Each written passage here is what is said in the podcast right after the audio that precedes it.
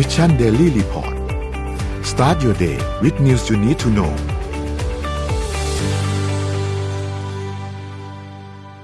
ได้เวลาพัฒนาทักษะใหม่ให้ประเทศไทย Mission to the Moon Reskill Thailand ต่อยอดความเชี่ยวชาญด้านสื่อออนไลน์ที่เข้าใจคนทำงาน สู่การเป็นผู้นำในการพัฒนาทักษะใหม่ กับ Mission Academy คอร์สพิเศษ โดยรวิทย์หานอุตสาหะอ้ำสุภกร และทีมงาน Mission to the Moon Media เตรียมรับชมการถ่ายทอดสด เปิดตัวโปรเจกต์ใหม่ ฟรี วันเสาร์ที่ 26 กุมภาพันธ์ 2022 เวลาหนึ่งทุ่มเป็นต้นไป ผ่านช่องทาง Facebook และ YouTube ติดตามรายละเอียดเพิ่มเติมได้ที่ missiontothemoon.co สวัสดีครับ ยินดีต้อนรับเข้าสู่ Mission Daily Report ประจำวันศุกร์ที่ 25 กุมภาพันธ์ 2565 นะครับ วันนี้คุณอยู่กับพวกเรา 3 คนตอน7โมงถึง8โมงเช้า สวัสดีพี่ปิ๊ก สวัสดีพี่เอ็มครับ สวัสดีค่ะ สวัสดีค่ะ ครับ วันนี้เราขอเริ่มต้นกันด้วยการอัปเดตตัวเลขต่างๆ กันก่อนเลยนะครับ เพราะว่าเมื่อวานนี้มีเหตุการณ์เรื่องของยูเครนรัสเซียต้องอัปเดตกันเยอะมากนะครับ และรวมถึงเรื่องของราคาต่างๆ ที่มีการผันผวนเยอะมากจากเหตุการณ์สงครามที่เกิดขึ้นเมื่อวานนี้นะครับ ซึ่ง สถานการณ์ตอนนี้ก็ยังคงตึงเครียดอยู่นะครับเดี๋ยวเราค่อยๆไปอัปเดตล่าสุดกันว่าเป็นอย่างไรบ้าง ตัวเลขการฉีดวัคซีนนะครับล่าสุดเราฉีดวัคซีนไปได้ 2 0 0 0 0 0เกือบเกือบ90,000 โดสนะครับก็กลมๆก็3 0 0 0 0 0อะนะครับเป็นเข็มที่3นะครับตอนนี้ 19.6 ล้านแล้วนะครับก็ค่อยๆเพิ่มมากขึ้นเรื่อยๆนะครับสำหรับเข็มที่ 3 ก็เข้าไปฉีดกันได้นะครับ ตอนนี้น่าจะมีหลายท่านได้ฉีดเข็มที่4กันบ้างแล้วเหมือนกันนะครับ เข็มที่5ก็มีบ้างแล้วแต่เป็นบุคลากรทางการแพทย์นะครับ ก็เข้าไป รับการฉีดวัคซีนจะได้มีภูมิคุ้มกัน ช่วงนี้ตัวเลขผู้ติดเชื้อค่อนข้างสูงนะครับ ถัดมาครับตัวเลขของสถานการณ์ผู้ป่วยนะครับ ตัวเลขผู้เสียชีวิตล่าสุดเนี่ย38คนนะครับเราขยับขึ้นมาหลัก 10 อย่างเป็นทางการแล้วนะครับ ก็จากเดิมที่เราอยู่ 20 กว่านะครับ ตอนนี้เป็น 30 กว่าแล้วนะครับ ผู้ติดเชื้อรายใหม่ 23,000นะครับ ถ้ารวม ATK ด้วยก็น่าจะทะลุ 40,000 ไปเลยนะครับ ในช่วงเวลาตอนนี้นะครับ ตัวเลขค่อนข้างหนักนะครับ รักษาหาย 16,000นะครับ ตอนนี้รวมๆแล้วผู้ป่วยรักษาอยู่เนี่ยมี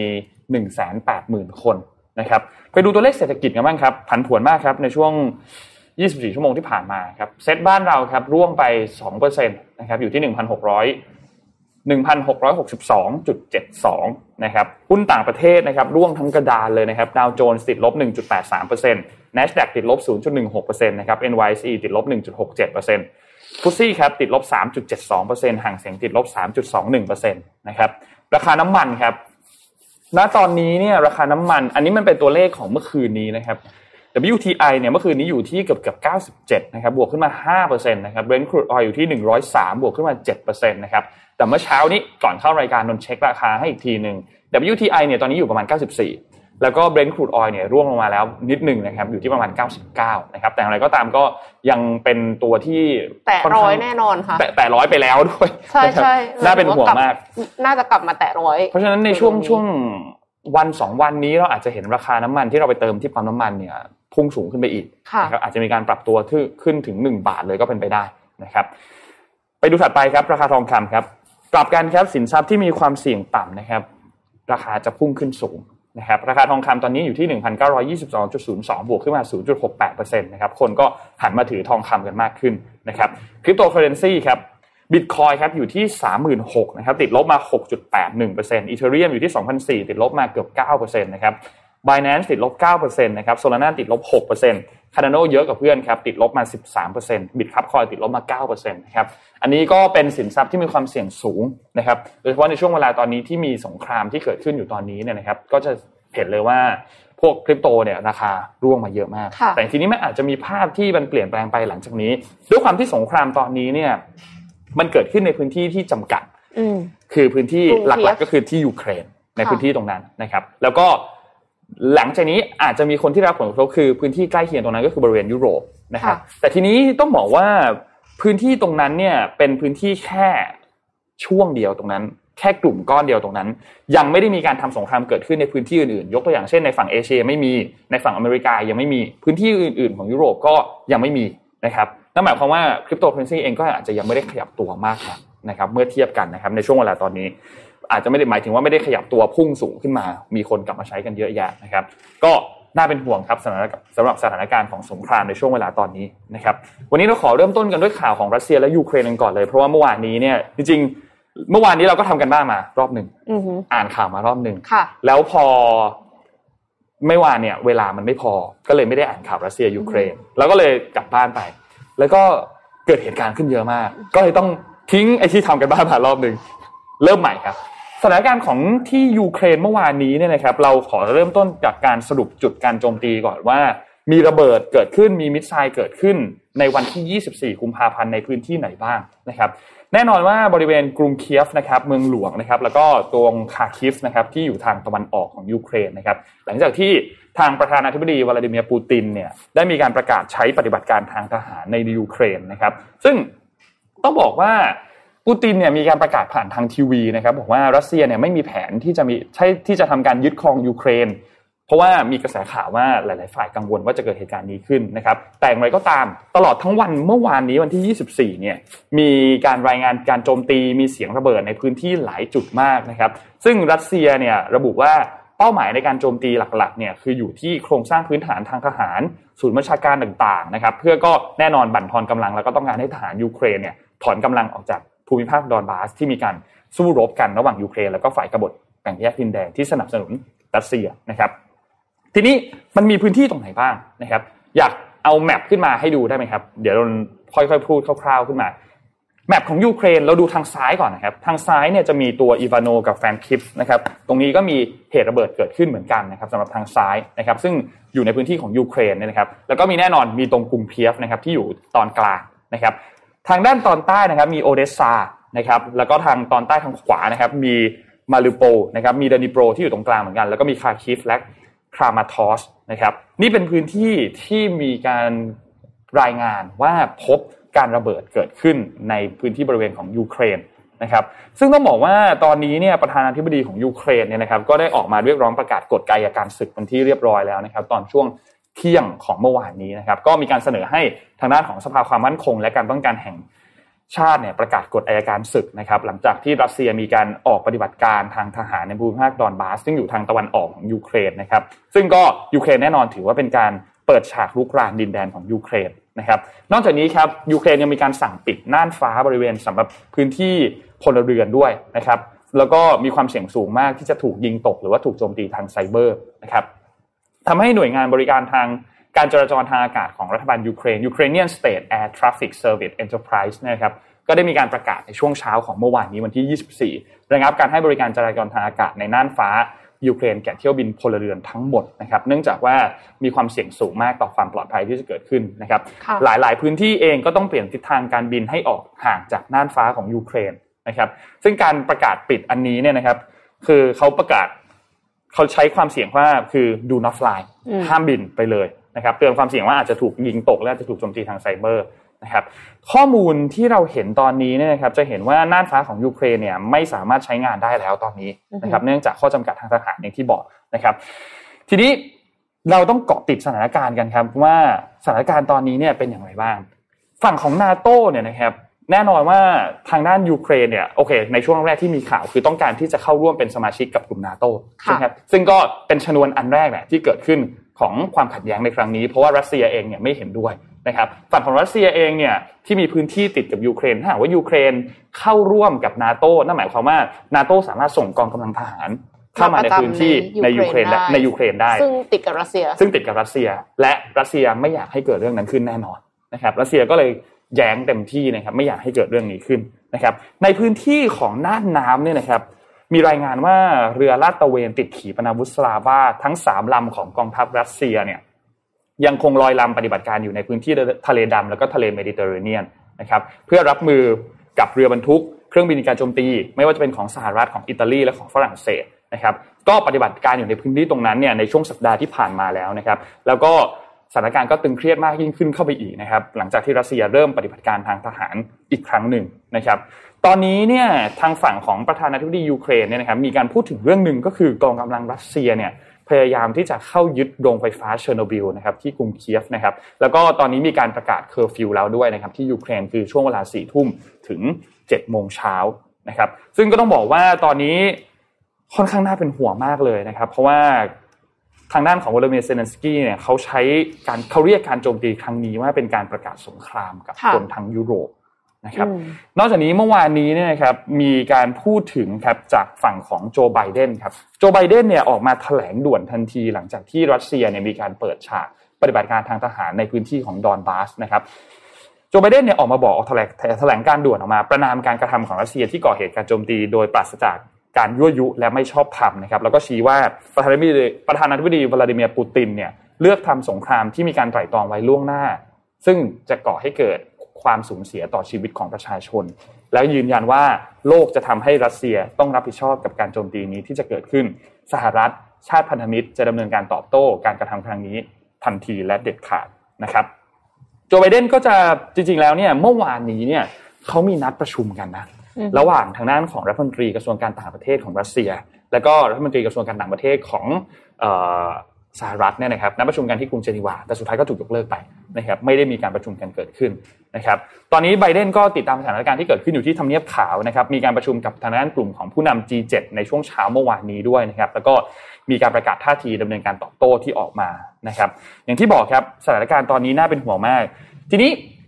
พลเมืองไทยแรงงานที่อยู่ในยูเครนทำอย่างไรนะครับเมื่อวานนี้ทางด้านของรัฐบาลเนี่ยนะครับโดยคุณรัชดาธนาดีเรกนะครับรองโฆษกประจำสำนักนายกรัฐมนตรีเนี่ยก็ออกมาเปิดเผยว่าทางด้านของนายกรัฐมนตรีพลเอกประยุทธ์นะครับมีความห่วงใยคนไทยที่อยู่ในยูเครนนะครับแล้วก็กระทรวงการต่างประเทศเนี่ยได้รายงานว่าได้กำหนดแผนอพยพคนไทยไว้พร้อมแล้วนะครับถ้าหากว่าเกิดสถานการณ์ฉุกเฉิน โดยจะมีการใช้เครื่องบินเช่าเหมาลำนะครับแต่ถ้าหากว่ามีการปิดน่านฟ้าก็จะจัดรถยนต์เนี่ยนะครับ หนูไม่แน่ใจว่าเป็นรถขนาดไหนนะครับ เข้าไปรับคนไทยเพื่อข้ามแดนมายังโปแลนด์ก่อน แล้วค่อยรับกลับมาที่ประเทศไทยนะครับ โดย 3 แนวทางครับอย่างที่บอกครับหนึ่งคือใช้เครื่องบินเหมาลำไปอพยพมาจากยูเครนโดยตรง แต่ถ้าปิดรับคนออกมาที่กรุงวอร์ซอประเทศโปแลนด์ก่อนนะครับแล้วค่อยขึ้นเครื่องบินเช่าเหมาลำกับไทยนะครับ แล้วก็ 3 คือจัดเครื่องบินเช่าเหมาลำไปรับคนไทยที่ยูเครนหรือที่กรุงวอร์ซอซึ่งทางด้านของการบินไทยและกองทัพอากาศเนี่ยได้มีการ เตรียมความพร้อมไว้แล้วนะครับ คนไทยนะครับสามารถติดต่อความช่วยเหลือได้ที่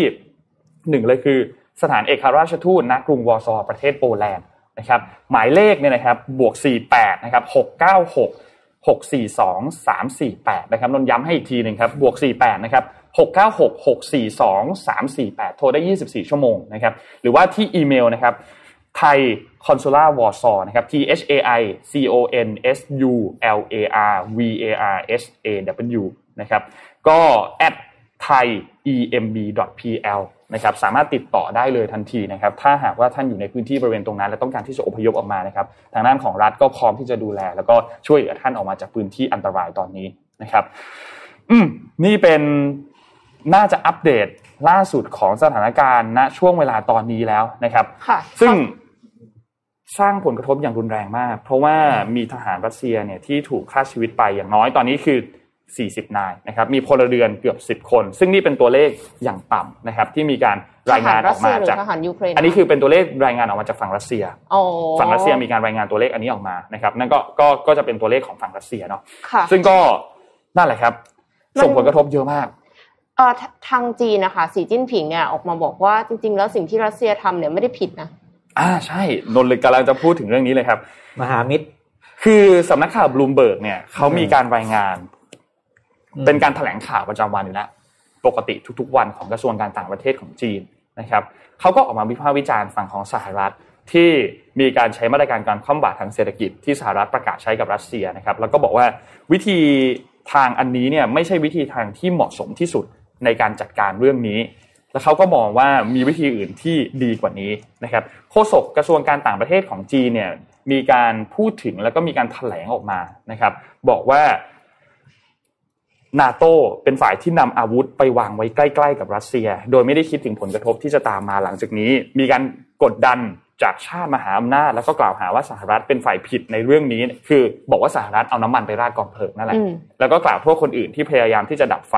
ซึ่งเป็นการกระทำที่ไร้ความผิดชอบ ไร้ความรับผิดชอบ และผิดศีลธรรมนะครับ นอกจากนี้ก็ตั้งคำถามขึ้นมาอันหนึ่งว่าคุณรู้ไหมว่าตั้งแต่ปี 2011 เป็นต้นมาเนี่ยสหรัฐออกมาตรการคว่ำบาตรรัสเซียมามากกว่า 100 ครั้ง และลองดูซิว่าการคว่ำบาตรเหล่านั้นแก้ปัญหาได้หรือไม่นะครับ นอกจากนี้ครับโฆษกของจีนยังมีการเปิดเผยเออยังกล่าวเสริมมาครับว่าจีนเนี่ยเรียกร้องให้ทุกฝ่ายเคารพในคุณค่า และ ข้อกังวลด้านความมั่นคงของแต่ละฝ่าย และพยายามแก้ไขปัญหาด้วยการเจรจาให้คำปรึกษาเพื่อปกป้องสันติภาพและเสถียรภาพในภูมิภาค ไม่เหมือนกับสหรัฐที่คอยส่งอาวุธทำให้สถานการณ์ตึงเครียดมากขึ้น และคอยปั่นกระแสถึงโอกาสในการเกิดสงครามนะครับ ถ้าใครติดตามข่าวของยูเครนรัสเซียมาตลอด จะเห็นว่านักวิเคราะห์หลายคนก็บอกว่าไม่น่าจะมีการบุกหรอก ถ้าบุกเนี่ยมันส่งผลกระทบเยอะ ไม่มีใครอยากทำสงครามในช่วงเวลาตอนนี้ แต่หน่วยข่าวกรองของสหรัฐบอกมาโดยตลอดว่ามีการเดี๋ยวรัสเซียจะบุกแน่นอน จะบุกเมื่อไหร่เท่านั้นเอง แต่มีการบุกแน่นอน นี่คือหน่วยข่าวกรองของสหรัฐนะครับทำให้สุดท้ายแล้วก็อะมีการบุกเกิดขึ้นจริง ๆ นะครับ วิกฤตก็เลยเกิดขึ้นที่ยูเครนและส่งผลกระทบมาเยอะมากนะครับ อืมแล้วก็ปัจจุบันเนี้ยค่ะ คือคนที่ยูเครนแน่นอนว่าทุกคนก็หนีตาย ก็อยากจะอพยพออก แล้ว ถนนเส้นหนึ่งที่ไปทางโปแลนด์นะคะ คือติดมาก ทีนี้ก็ไม่รู้เหมือนกันว่าคนที่หนีออกไปได้เนี่ยจะเยอะขนาดไหน แล้วก็มีบางส่วนที่ไปหลบอยู่ที่รถไฟใต้ดิน เพราะว่ากลัวว่าจะมีระเบิด ครับ ก็คือคือฟังฟังพอดแคสต์เมื่อเช้าของ CNN แล้วคือสะอื้นเป็นห่วงมาก คือรู้สึกแบบ คือเขาเล่าว่าคนน่ะกอดกัน มีแต่คนแบบว่ากอดกันเพราะว่าเหมือนกับ กลัวแล้วก็ไม่รู้ว่าจะทำยังไงต่อไปอะไรเงี้ยค่ะ คือรู้สึกได้ถึงความกลัวนั้นอะเพราะว่าจะว่าไปจริงๆคือไม่มีเหตุการณ์สู้รบแบบนี้มานานมากผมน่าจะเป็นตั้งแต่สงครามโลกครั้งที่สองในในในฝั่งยุโรปนะครับไม่หวในฝั่งยุโรปนะก็โหหลายสิบปีนะครับหลายสิบปี ก็ต้องบอกว่าเอาใจช่วยทุกคนแล้วขอให้คุยกันรู้เรื่องเนาะสุดท้ายทุกคนทุกอย่างคุยกันรู้เรื่องนะถ้าตั้งใจจะคุยกัน อันนี้มีรูปชาร์ตตัวหนึ่งให้ดูครับหลายคนอาจจะสงสัยว่าเออแล้วตัวเลขเศรษฐกิจทั่วโลกเนี่ย มันกระทบขนาดไหนกระทบนี้นะไปดูที่รัสเซียครับ ตลาดหุ้นรัสเซียเมื่อวาน ดิ่งเขาเรียกเขาเรียกโมเอกนะครับ ก็คือ Moscow Exchange นะครับ ก็ลงไปสามสิบสองจุดเก้าแปดเปอร์เซ็นตนะครับ วันเดียวและคาดว่าวันนี้น่าจะลงต่อ เพราะฉะนั้นเนี่ย ไม่เป็นผลดีกับประเทศใดเลยนะครับ ก็ แม้กระทั่งตัวตัวประเทศที่เป็นใช้คำว่าต้นเรื่องแล้วกันนะนะครับราคาทองคำเมื่อวานนี้เนี่ยปรับตัวขึ้นไปถึง 17 ครั้งนะครับ รวมๆแล้วขึ้นไป 1,100 บาทนะครับ เดี๋ยวดับเอาภาพเมื่อกี้ที่ส่งเข้าไปให้ดูอีกทีหนึ่งครับ ว่าข้อมูลในการติดต่อนะครับสำหรับข่าวกรมการกงสุลเพื่อคนไทยนะครับ ก็สามารถติดต่อได้ตามตัวเลขตามหมายเลขตรงนี้เลยได้ตลอด 24 ชั่วโมงนะครับ ติดต่อที่สถานเอกเอกอัครราชทูตณกรุงวอร์ซอที่ประเทศโปแลนด์ นะครับ แล้วก็ติดต่อได้ที่หมายเลขนี้อีเมลตรงนี้เลยนะครับ ก็เอาใจช่วยครับสำหรับคนที่อยู่ในพื้นที่บริเวณตรงนั้นขอให้ทุกคนปลอดภัยนะครับเดี๋ยวเราจะอัปเดตสถานการณ์กันเรื่อยๆตอนนี้มันเป็น breaking news ขึ้นมาตลอดเวลา แล้วก็สำนักข่าวหลายๆสำนักข่าวเนี่ยก็ทำโพสต์ขึ้นมาในเว็บไซต์ข่าวเป็นแบบไลฟ์เพราะฉะนั้นกด refresh ทีนึงมันก็จะมีข่าวที่อัปเดตขึ้นมาเรื่อยๆเดี๋ยวเราจะอัปเดตเรื่อยๆ ตลอดการรายงานข่าวนี้นะครับ เดี๋ยวเราไปข่าวอื่นกันบ้างนะครับ ไปที่ข่าวเทคโนโลยีกันบ้างค่ะ ขอไปเบาๆนิดนึงนะคะ รู้สึกเครียดครับ ไปที่ AI MetaBot ค่ะ ของ Meta Meta เนี่ยก็เดินหน้าเข้าสู่โลกเสมือนจริง Metaverse อย่างเต็มกำลังนะคะ ก่อนหน้านี้ในเดือนมกราคมเนี่ย Meta ก็ประกาศว่าได้สร้างซูเปอร์คอมพิวเตอร์ AI ตัวใหม่ โดยมีเป้าหมายว่าจะ First, let's start ทำให้เป็นความเร็วที่สุดในโลกเนี่ยภายในปีนี้ และยังมีแผนจ้างแรงงานขั้นสูงในยุโรปหนึ่งหมื่นคน เพื่อมาเสริมกำลังในการช่วยพัฒนาระบบด้วย ล่าสุดค่ะวิดีโอนี้เลยค่ะได้ได้ยินเสียง Pretty good Let's add some clouds Huh That's all AI generated Actually, let's add some alto cumulus clouds. All right. And let's add an island over there. It's cool. How about we add some trees out here by the by the sand? Let's get a picnic blanket down here. Let's put up a table. Let's put a stereo. Let's get some drinks as well. Let's get the sound of some waves and seagulls.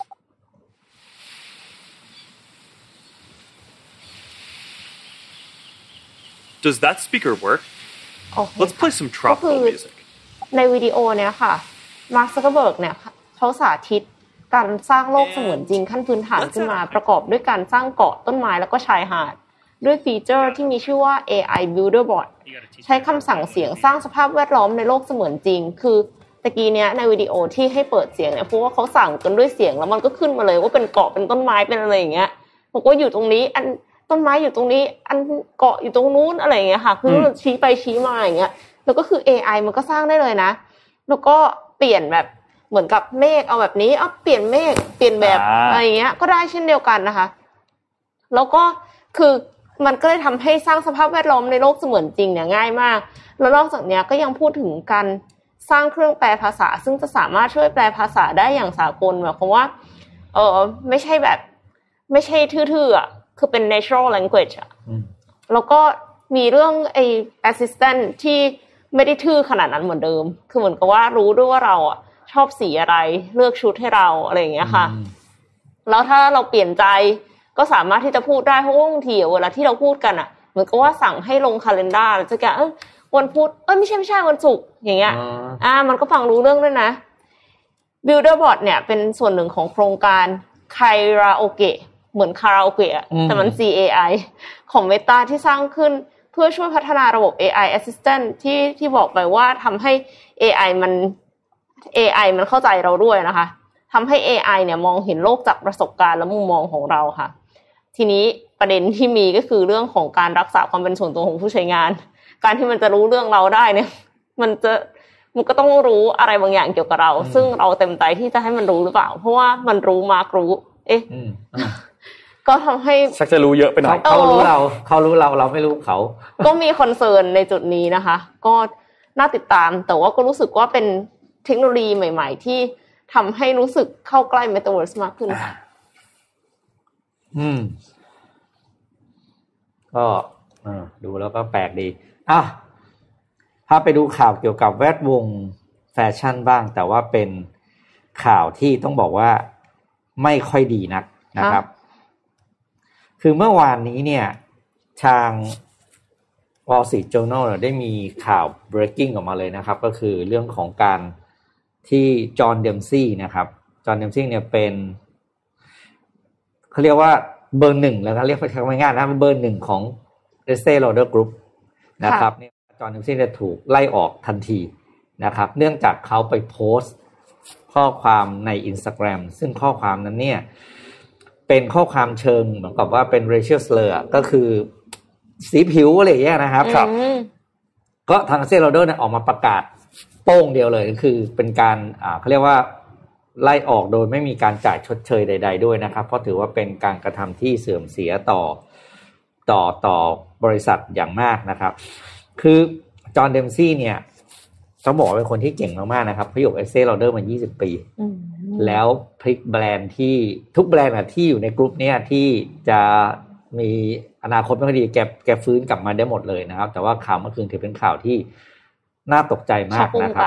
อ่าช็อกวงการมากแล้วก็ไม่รู้ว่าจะหาใครมาแทนคนอย่าง John Demsey ได้หรือเปล่า คือพี่ก็ไปอ่านตอนประวัติ John Demsey หลังจากเห็นข่าวนี้นะครับผลงานเขาเยอะมากเลยอะเดี๋ยวต้องแบบต้องไปนั่งไล่สรุปว่าเขาทำอะไรไปบ้างให้กับ Estée Lauder Group นะครับ Estée Lauder ก็เป็นแบรนด์เป็นกรุ๊ปใหญ่เนาะที่มีเครื่องสำอางดังหลาย ๆ แบรนด์อยู่ในอยู่ในสังกัดนะครับ อย่าง MAC นะครับ หรือว่าถ้าที่ญี่ปุ่นเขาเรียกマックマック นะ นะ MAC เนี่ยก็อยู่ในในกลุ่มของของ Estée Lauder Group ด้วย ก็ติดตามดูครับว่าจะเป็นยังไงต่อไปแต่จะบอกแค่ว่าเดี๋ยวนี้โลกโซเชียลมีผลมากนะกับทิศทางการทำธุรกิจนะครับ คือเรียกว่าถ้าผู้บริหารเลยครับไปโพสต์อะไรไม่ดีเนี่ย โอ้มันส่งผลกลับมาทาง ส่งผลทั้งแบรนด์ ทั้งแบรนด์จริง ๆ นะครับ ส่งผลเยอะมากนะครับ อย่าง portfolio ของของ Estée เนี่ยถ้าเราบ้านเราที่มีอยู่นะถ้าเอสของ MAC ของ Clinique อย่างเงี้ยเนี่ยคือของ Estée Lauder Group ทั้งนั้นนะครับอะรอดูครับต่อไปว่าจะเป็นอย่างไร อืม อืม ครับเอ่อขออัปเดตยูเครนอีกทีหนึ่งนะครับ มีข้อมูลเพิ่มเติมจากฝั่งของยูเครนนะครับ ที่ประธานาธิบดีวลาดิเมียร์เซเลนสกี้เดี๋ยวนี้ออกมาแถลงนะครับ ก็แถลงออกมาแล้วนะครับ ว่าตอนนี้ทหารและพลเรือนเนี่ย ของยูเครนนะครับเสียชีวิตรวมกัน 137 คนนะครับจากการบุกรุกของทางด้านรัสเซียเมื่อวานนี้นะครับแล้วก็มีการประเมินการโจมตีว่าทำให้ประชาชนไม่ต่ำกว่า1นึ่งแสนคนนะครับต้องกลายเป็นผู้อพยพนะครับ ซึ่ง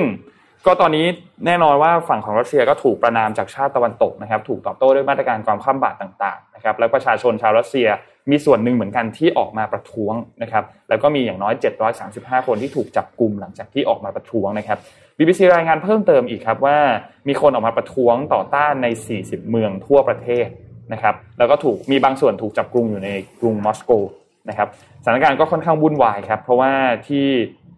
ผู้อยู่อาศัยในเมืองคาคิฟนะครับซึ่งเป็นเมืองใหญ่อันดับสองของประเทศเนี่ยก็บอกว่าเห็นว่ามีการสั่นสะเทือนเกิดขึ้น มีแรงกระสุน มีระเบิด มีการสู้รบกันที่เกิดขึ้นนะครับกองทัพยูเครนเนี่ยได้มีการได้พูดถึงมาว่ามีการยิงทางด้านอากาศยานของรัสเซียเนี่ยตกไปทั้งหมด6ลำนะครับส่วนฝั่งของรัสเซียก็บอกว่าทำลายเป้าหมายทางทหารของยูเครนไปได้ 70 แห่งนะครับ ก็ประชาชนตอนนี้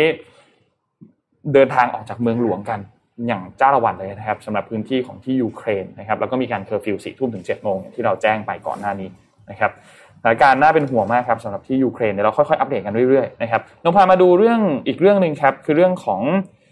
เพนกวินนิดหนึ่งครับเมื่อวานนี้เนี่ยมีการปล่อยตัวชั่วคราวแล้วนะครับสำหรับคุณเพนกวินพริษฐ์ ชิวารักษ์นะครับได้รับการปล่อยตัวชั่วคราวที่บริเวณเรือนจำพิเศษกรุงเทพมหานครนะครับ หลังจากที่ศาลอาญากรุงเทพใต้เนี่ยให้การประกันตัวจากการยื่นประกันของทีมทนายนะครับแล้วก็ใช้ผลเรื่องการเรียน แล้วก็มีหนังสือรับรองจากมหาวิทยาลัยธรรมศาสตร์นะครับเพนกวินออกมาพร้อมกับแมวอีกหนึ่งตัวที่อยู่ในตะกร้าสีเขียวๆตรงนั้นด้วยนะครับก็บรรยากาศข้างหน้าก็มีมารดาของคุณพริตนะครับแล้วก็มีสื่อมวลชนนะครับที่มาอยู่ในพื้นที่บริเวณตรงนั้นนะครับแล้วก็เดินออกมาจากเรือนจำนะครับ ก็ เป็นการประกันตัวที่กลับไปกลับมา พอสมควรเหมือนกัน ตอนแรกบอกให้ประกันได้แล้ว แล้วก็มีการกลับคำบอกว่าไม่ให้ประกันอีกครั้งหนึ่งแล้วสุดท้ายก็ให้ประกันอีกครั้งหนึ่งนะครับ แต่ว่าก็ตามที่เป็นเงื่อนไขนะครับ ให้เอาหลักฐานเรื่องของการเรียนมายื่นอีกครั้งหนึ่งนะครับ ส่วนทางด้านของทนายอานนท์เนี่ยยังไม่ได้รับอนุญาตให้ประกันตัวอีกครั้งหนึ่งนะครับนี่เป็นอัปเดตเรื่องนี้นะครับ แล้วก็นนขอพาไปอีกเรื่องหนึ่งเลยนะครับ คือเรื่องของการ ประชุมสภาเมื่อวานนี้นะครับ ซึ่งเขามีการประชุมเรื่องของร่างตัวพรบพักการเมือง แล้วก็ร่างพรบตัวเลือกตั้งนะครับ ซึ่งเหล่านี้เป็นการกำหนดในเรื่องของอนาคตการเมืองไทยแน่นอนนะครับ ว่าจะเป็นอย่างไรนะครับ เพราะว่าทั้งสสทั้งสวรวมกันแล้วเนี่ย722 คนนะครับก็ได้มีการนัดตัวพิจารณาร่างพระราชบัญญัติประกอบรัฐธรรมนูญนะครับหรือที่เรียกว่าพรปนะครับว่าด้วยการเลือกตั้ง แล้วก็ว่าด้วยการพักการเมืองนะครับในวาระที่1นนะครับก็มี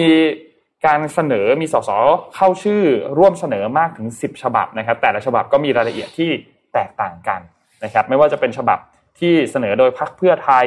นะครับ ฉบับฉบับที่เสนอโดยพรรคพลังประชารัฐนะครับฉบับที่ฉบับที่เสนอโดยพรรคก้าวไกลพรรคประชาชาติ มีพรรคพลังประชารัฐอ่าพูดไปแล้วนะครับ ก็การประชุมรัฐสภาครั้งนี้เนี่ยจะมีการลงมติรับหลักการในครั้งแรกนะครับ โดยจะต้อง ได้รับเสียงสนับสนุนเนี่ยเกินกึ่งหนึ่งของที่ประชุม นั่นหมายความว่าก็คือเกิน 362 จากเสียงทั้งหมด 722 นะครับก็แบ่งเป็นสวเนี่ย248 และแบ่งเป็นสส474 นะครับแต่อย่างไรก็ตามถ้าหากว่าการลงมติของสสทั้งฝ่ายรัฐบาลและฝ่ายค้านรับหลักการไปแล้วเกินกึ่งหนึ่งก็ไม่จำเป็นต้องใช้เสียงของสสวแล้วนะครับ แต่ในกรณีที่เสียงของสสไม่พอต้องใช้เสียงของสวเข้ามาร่วมด้วยถึงจะผ่านตัวร่างพรบฉบับดังกล่าวได้ นะครับก็ในรายละเอียดเนี่ยเราจะยังไม่ได้ลงรายละเอียดให้ให้ให้ฟังเพราะว่ามันค่อนข้างเยอะมากนะครับในรายละเอียดของตัวการคำนวณสสต่างๆ ไม่ว่าจะเป็น 100 คน แล้วก็คำนวณสสบัญชีรายชื่อสสเขต แบบหลักทั่วไปแบบหลักที่เอามาหาร 100 คนมันก็จะมีรายละเอียดค่อนข้างเยอะนะครับแต่อย่างไรก็ตามก็เป็นจุดหนึ่งที่ต้องบอกว่าสำคัญมากสำหรับการเมือง ไทยนะครับ เพราะว่าในขั้นตอนถัดไปเนี่ยนะครับ ถ้าหากว่าสสและสวลงมติรับหลักการในวาระที่ 1 เรียบร้อยแล้วเนี่ยนะครับ ก็จะมีการตั้งคณะกรรมการขึ้นมา พิจารณาร่างกฎหมาย พอพิจารณาเสร็จปุ๊บก็จะไปดำเนินการขั้นแปรยตินะครับ ซึ่งถ้าหากว่าสามารถทำได้รวดเร็วเนี่ยก็น่าจะเสร็จก่อนสิ้นสุดการประชุมสมัยสามัญในช่วงเดือนพฤษภาคมที่จะถึงนี้นะครับแล้วก็สามารถขอให้ที่ประชุมรัฐสภาเนี่ยเข้าชื่อกันอย่างน้อยหนึ่งในสามเพื่อขอทำเรื่องเปิดประชุมสมัยวิสามัน นะครับเพื่อพิจารณาในวาระที่ 2 และวาระที่ 3 ต่อไปได้นะครับ ก็รอติดตามกันดูครับว่าตัวพรปตัวนี้จะผ่านไปได้ไหมนะครับค่ะตะกี้นี้พี่ปิ๊กพูดถึงผู้นำผู้นำในแบบที่อาจจะไม่ค่อยดีเท่าไหร่ อาจจะดีในด้านอื่น ๆ แต่ว่ามีมีสิ่งหนึ่งที่พลาด แล้วเสร็จแล้วก็เลยกลายเป็นว่าแบรนด์ก็เสียหายแล้วตัวเองก็เลยถูกไล่ออกนะคะเอ็มจะมาพูดถึงผู้นำอีกท่านหนึ่งค่ะ เป็นผู้นำของ Microsoft คือ Microsoft เนี่ยเป็นบริษัทที่ยิ่งใหญ่มานาน แต่มันก็มีอยู่ช่วงหนึ่งที่คนรู้สึกว่าโบราณ แล้วก็ไม่อยากทำงานด้วยอ่า ทีนี้เอ็มเอาบทความนี้มาจาก Tech Source นะคะ คือเขามีวิธีที่สัตยานาเดล่าเนี่ย ปฏิวัติ Microsoft ให้พนักงานมีความสุข บริษัทกลับมายิ่งใหญ่นะใกล้เคียงกับ Apple แล้วก็ Amazon นะคะคือ Microsoft เนี่ยกลายเป็นหนึ่งในผู้นำด้าน Cloud Computing ระดับโลกนะคะเคล็ดลับของสัตยานาเดล่าคืออะไร Comparably มีการจัดอันดับพนักงานที่มีความสุขที่สุดในแต่ละปี ซึ่งพิจารณาถึง 70,000 บริษัทในสหรัฐอเมริกา และหาว่าบริษัทใดที่พนักงานมีความพึงพอใจกับสภาพแวดล้อมในการทำงาน ค่าจ้าง สวัสดิการ และเป้าหมายของบริษัทมากที่สุดนะคะสภาพแวดล้อมในการทำงานเนี่ยคือเฉดที่สามนะคะค่าจ้างและสวัสดิการคือเฉดที่สี่โอเคครับ ครับผมค่ะใน five shades of life นะคะะการจัดอันดับเนี่ยขึ้นอยู่กับการให้คะแนนของพนักงานในเรื่องการสร้างความสุขโดยรวมในที่ทำงาน เป็นระยะเวลาหนึ่งปี ตัวอย่างคำถามเช่น สภาพแวดล้อมการทำงานที่เนี่ยดีหรือไม่ดี คิดว่าได้รับค่าจ้างที่เป็นธรรมหรือไม่ พอใจกับสวัสดิการหรือไม่ รู้สึกหมดไฟในการทำงานหรือไม่ เป้าหมายของบริษัทชัดเจนหรือไม่ และตัวคุณเนี่ยอยากได้เอาด้วยไหมกับเป้าหมายอันนั้น รู้สึกตื่นเต้นไปกับการทำงานในแต่ละวันหรือไม่ มีความคิดที่จะปฏิสัมพันธ์กับเพื่อนร่วมงานหรือไม่ รู้สึกภูมิใจที่เป็นส่วนหนึ่งของบริษัทหรือไม่ แล้วก็จากคะแนน1นถึงสิเนี่ยมีแนวโน้มที่จะแนะนำให้กับเพื่อนเท่าไหร่นะคะ จากข้อมูลในปี 2020 และปี 2021 เนี่ยพบว่า Microsoft ติดอันดับบริษัทที่พนักงานมีความสุขที่สุดทั้ง 2 ปี โดยในปี 2020 เนี่ยอยู่อันดับที่ 3 แล้วก็ในปี 2000ที่2021 อยู่อันดับที่ 5 แล้วก็ยังติดอันดับนิตยสาร Forbes ที่จัดอันดับนายจ้างที่ดีที่สุด 750 บริษัท ติดอันดับ 3 จาก 750 บริษัทอีกด้วยนะคะก็เลยอยากจะรู้ว่าอะแล้วแล้วความสุขของพนักงานอะเกี่ยวอะไรกับความสำเร็จขององค์กรนะคะ มีงานวิจัยออกมาเนี่ยบอกว่าความพึงพอใจของพนักงาน มีความสัมพันธ์เชิงบวกกับ customer loyalty และมีความเชื่อมโยงเชิงลบ กับการลาออกของพนักงาน ก็คือมีความสุขมากขึ้น ก็ไปทำให้ customer มีความสุข customer ก็มี loyalty มากขึ้น แล้วตัวเองก็ไม่ลาออกอะ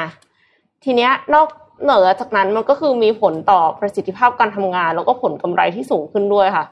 หัวใจสำคัญเลยก็คือสร้าง growth mindset อ่าสร้าง growth mindset ให้พนักงานได้ยินมาประมาณรอบที่สามล้านแล้วมันหมายความว่ายังไงนะคะสัตยานาเดล่าเนี่ยเขาบอกว่า เป็นการสร้างภาวะผู้นำให้กับพนักงานทุกระดับค่ะทำให้พนักงานเนี่ยสามารถรับมือวิกฤตต่างๆ ได้ โดยจัดโปรแกรมต่างๆนะการสร้าง growth mindset เนี่ยมันต้องมีอะไรสักอย่างหนึ่งที่กระตุ้นอย่างเช่นแฮกเกอร์ตอนค่ะ Microsoft เนี่ยเปิดให้พนักงานหลาย ๆ ทีมในฝ่ายต่างๆเนี่ยสมัครเข้ามาอยู่ในทีมเดียวกัน เสร็จแล้วก็พัฒนาแผนธุรกิจนำเสนอให้กับบริษัท ทีมที่ชนะก็จะได้รับเงินทุนเพื่อพัฒนาโปรเจกต์นั้นให้สำเร็จ คือจริงๆแล้ว hackathon เนี่ยไม่ใช่เรื่องใหม่ คือถ้าสมมติว่าอยู่ในวงการ tech เนี่ยเขาจะมีจัดแข่งกันอยู่เรื่อยๆ ซึ่งก็คือรวมทีมกันแล้วก็พัฒนา product ใหม่ ซึ่งส่วนมากก็จะเป็นซอฟต์แวร์ ภายในระยะเวลา 48 ชั่วโมงก็คือแบบมาสองวันคือไม่หลับไม่นอน นั่งทำกันอยู่ตรงนั้นเลยอะไรเงี้ยค่ะ ครับ แล้วก็อย่างที่สองก็คือมี high risk project คือ Microsoft เนี่ยเขาสนับสนุนให้พนักงานทำโปรเจกต์ที่มีความเสี่ยงสูง แล้วก็ให้รางวัลในการลองผิดถูก ถึงแม้ว่าจะสำเร็จหรือไม่ก็ตาม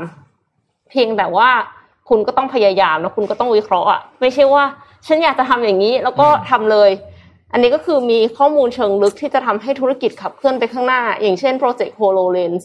ที่พัฒนาร่วมกับนาซาซึ่งมีโอกาสล้มเหลวสูงมาก แต่ในที่สุดก็ได้เปิดตัวออกมาจำหน่ายนะคะทำให้พนักงานเนี่ยก็รู้สึกว่า กล้าลองอะ คือผิดก็ไม่เป็นไรไม่โดนไล่ออกว่างันเถอะแล้วก็อย่างที่สามคือ talent program ค่ะ ก็คือมีโปรแกรมชื่อว่า talent talks ในแต่ละปีเนี่ย CEO แล้วก็ทีมผู้บริหาร จะเข้าไปคุยกับหัวหน้าแต่ละฝ่ายเพื่อหารือเกี่ยวกับการย้ายพนักงาน หรือทำงานข้ามทีม รวมถึงพัฒนาวิธีวิธีพัฒนาทักษะให้กับพนักงานด้วย ใกล้เข้าใกล้ reskill Thailand ของ Mission to do พรุ่งนี้แล้วฮะพรุ่งนี้นะคะ ก็การให้พนักงาน ทุกระดับพัฒนาทักษะความเป็นผู้นำทำให้องค์กรเนี่ยสร้างผู้ที่มีศักยภาพเพิ่มขึ้นอยู่เรื่อย ๆ แล้วก็ยังเป็นการดึงคนเก่ง ให้ให้เห็นวัฒนธรรมองค์กร แล้วก็อยากเข้ามาทำงานอีกด้วยค่ะ นอกจากนั้นก็คืออย่างอื่นที่เหลือก็จะประมาณ flexible working flexible working เนี่ยมันหมายความว่ายังไง มันไม่ใช่ fully remote แล้วมันก็ไม่ใช่ว่าเข้าสองวันเข้าสามวัน อันนี้คือเขา ให้อำนาจเมนเจอร์ในแต่ละทีมในการตัดสินใจเลย ว่าในทีมเนี่ยมีเงื่อนไขในชีวิตแบบไหน พิจารณาจากบริบทของสิ่งที่ทีมนั้นพยายามจะทำให้สำเร็จด้วย คือถ้างานมันต้องแบบมาเจอกันก็คือนัดมาเจอ แต่ถ้าไม่ได้จำเป็นจะต้องมาเจอ ก็ work remotely ได้นะคะทำให้มันใช้งานได้จริง แล้วก็เหมือนกับ คือถ้าถ้าองค์กรจะกำหนดให้แทนคนสามพันคนอะ มันไม่มีทางที่จะฟิตออลอยู่แล้ว แต่ว่าถ้าคนในทีมเองอะหัวหน้าทีมเขาก็จะรู้จักคนในทีมอยู่แล้ว แล้วก็รู้จัก nature ของงานตัวเองดี กันอันนี้เหมือนแบบ decentralize การตัดสินใจไปให้ manager นะคะ ก็ช่วยได้เหมือนกัน แล้ว manager เองเนี่ยต้องสวมบทบาทเป็นผู้ที่มีความเห็นอกเห็นใจผู้อื่น แล้วก็พัฒนาความสัมพันธ์ทางการทำงานร่วมกับทีมโดยตรง แล้ว แน่นอน Microsoft นะก็ต้องนำเทคโนโลยีเข้ามาใช้ เพื่อที่จะให้คนรู้สึกว่าถึงแม้ว่าจะทำงาน working remotely ก็ยังทำงานกันได้สมูทค่ะ แล้วก็ยกเลิกประชุมค่ะ อันนี้สำคัญมากบอกว่ามีผลวิจัยชี้ให้เห็นว่าการประชุม 27 ชั่วโมงต่อสัปดาห์เนี่ย จะทำให้ความสุขลดลงค่ะทำให้ Microsoft เนี่ย ตัดสินใจไม่จัดประชุมขนาดใหญ่ที่มีคน 20-30 คน แต่มีคนพูดอยู่เพียงสองสาคน ก็เลย ทำให้ประชุมเข้าเฉพาะประชุมที่สำคัญเท่านั้น จะได้โฟกัสกับงานของตัวเองอย่างเต็มที่ค่ะ แล้วก็สุดท้ายก็คือเดินหน้าสร้าง Metaverse นะคะ ร่วมกับเอ่อร่วมกับ Meta นี่แหละ สร้าง Metaverse สร้าง Digital Workplace ทำให้ผสมผสานระหว่างฟีเจอร์ทั้งสองแอป แล้วก็ทำให้พนักงานมีประสบการณ์ในการเชื่อมต่อผู้คนสังคม แล้วก็บริการการทำงานต่างๆ ผ่านเทคโนโลยีที่ล้ำสมัย แล้วก็เหมือนกับ พนักงานก็อาจจะรู้สึกว่าตัวเองเป็นส่วนหนึ่งของอะไรที่ยิ่งใหญ่อยู่ประมาณนี้ค่ะดีครับ Microsoft ครับเห็นด้วยครับ Microsoft เขาไม่ค่อยเป็นเขาไม่เขาเป็นกลางนะใช่เขาไม่ค่อยเขาไม่ค่อยเป็นศัตรูกับใครเท่าไหร่ครับ แล้วก็เป็นองค์การเป็นองค์กรที่ค่อนข้างจะเรียกว่าห่างไกลจากการถูกควบคุมโดยรัฐบาลนะ ถ้าเทียบกับบิ๊กโฟต่างๆ เนี่ย คนที่ถูกเรียกไปชี้แจงบ่อยๆ ไม่มีเขาอย่างนี้ใช่ไหมคะใช่เออเนาะสังเกตดูคือโดนบ้างแหละแต่น้อยน้อยมากโดนบ้างแต่น้อย คือ ถ้าเทียบกับเนี่ยโดนโดนแค่ครั้งเดียวนะแล้วเป็นประวัติเป็นประวัติศาสตร์ที่เขาเขียนกันไว้เยอะอะก็คือ ตอนประมาณช่วงปี 80 ยุค 80 กลางๆนะครับ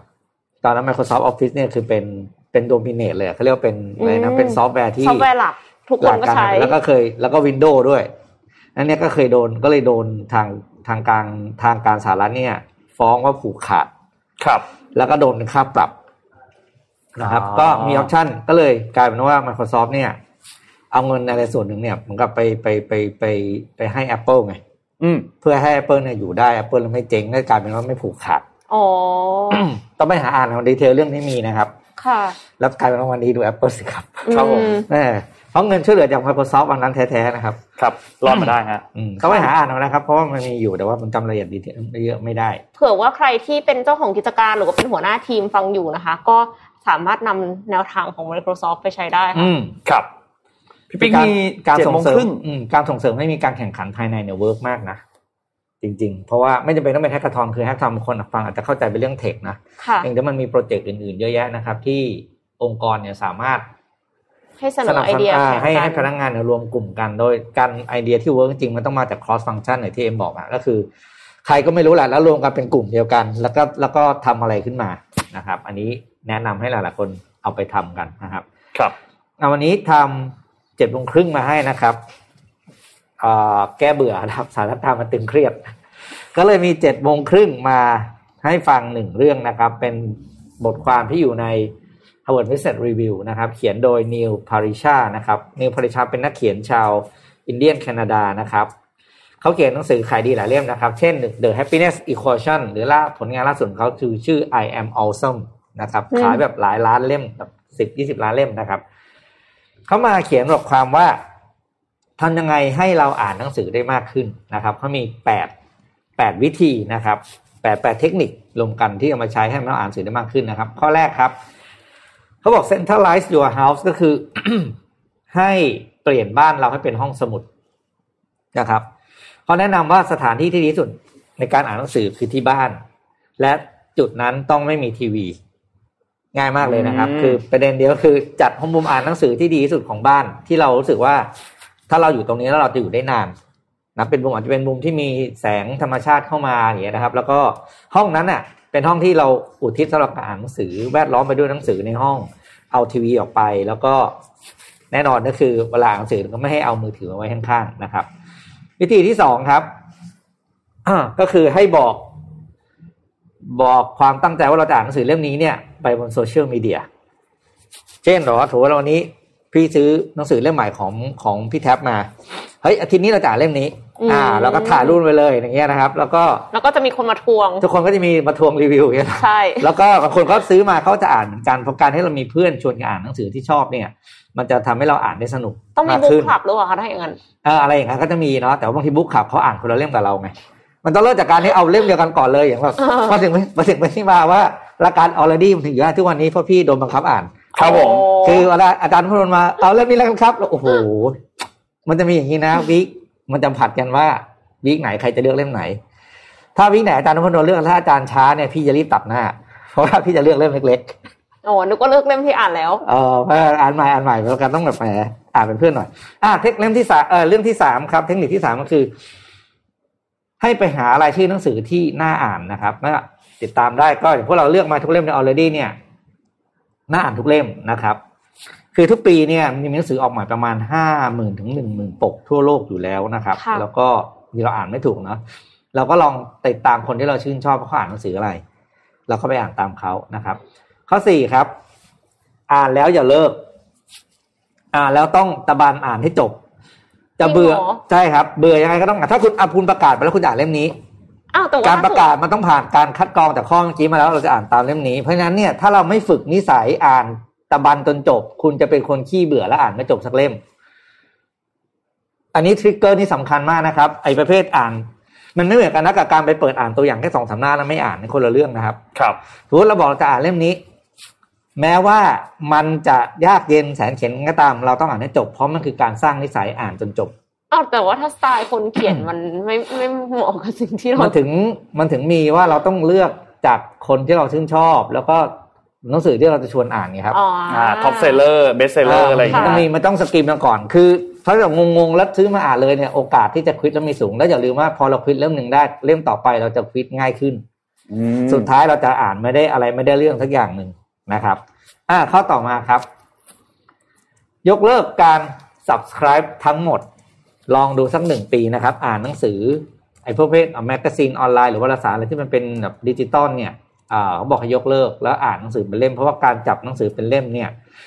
มันทำให้เราเกิด commitment มากกว่า เพราะมันอยู่ในมือเรานะครับข้อต่อมาครับ จัดหนังสือเปลี่ยนเล่มนะครับ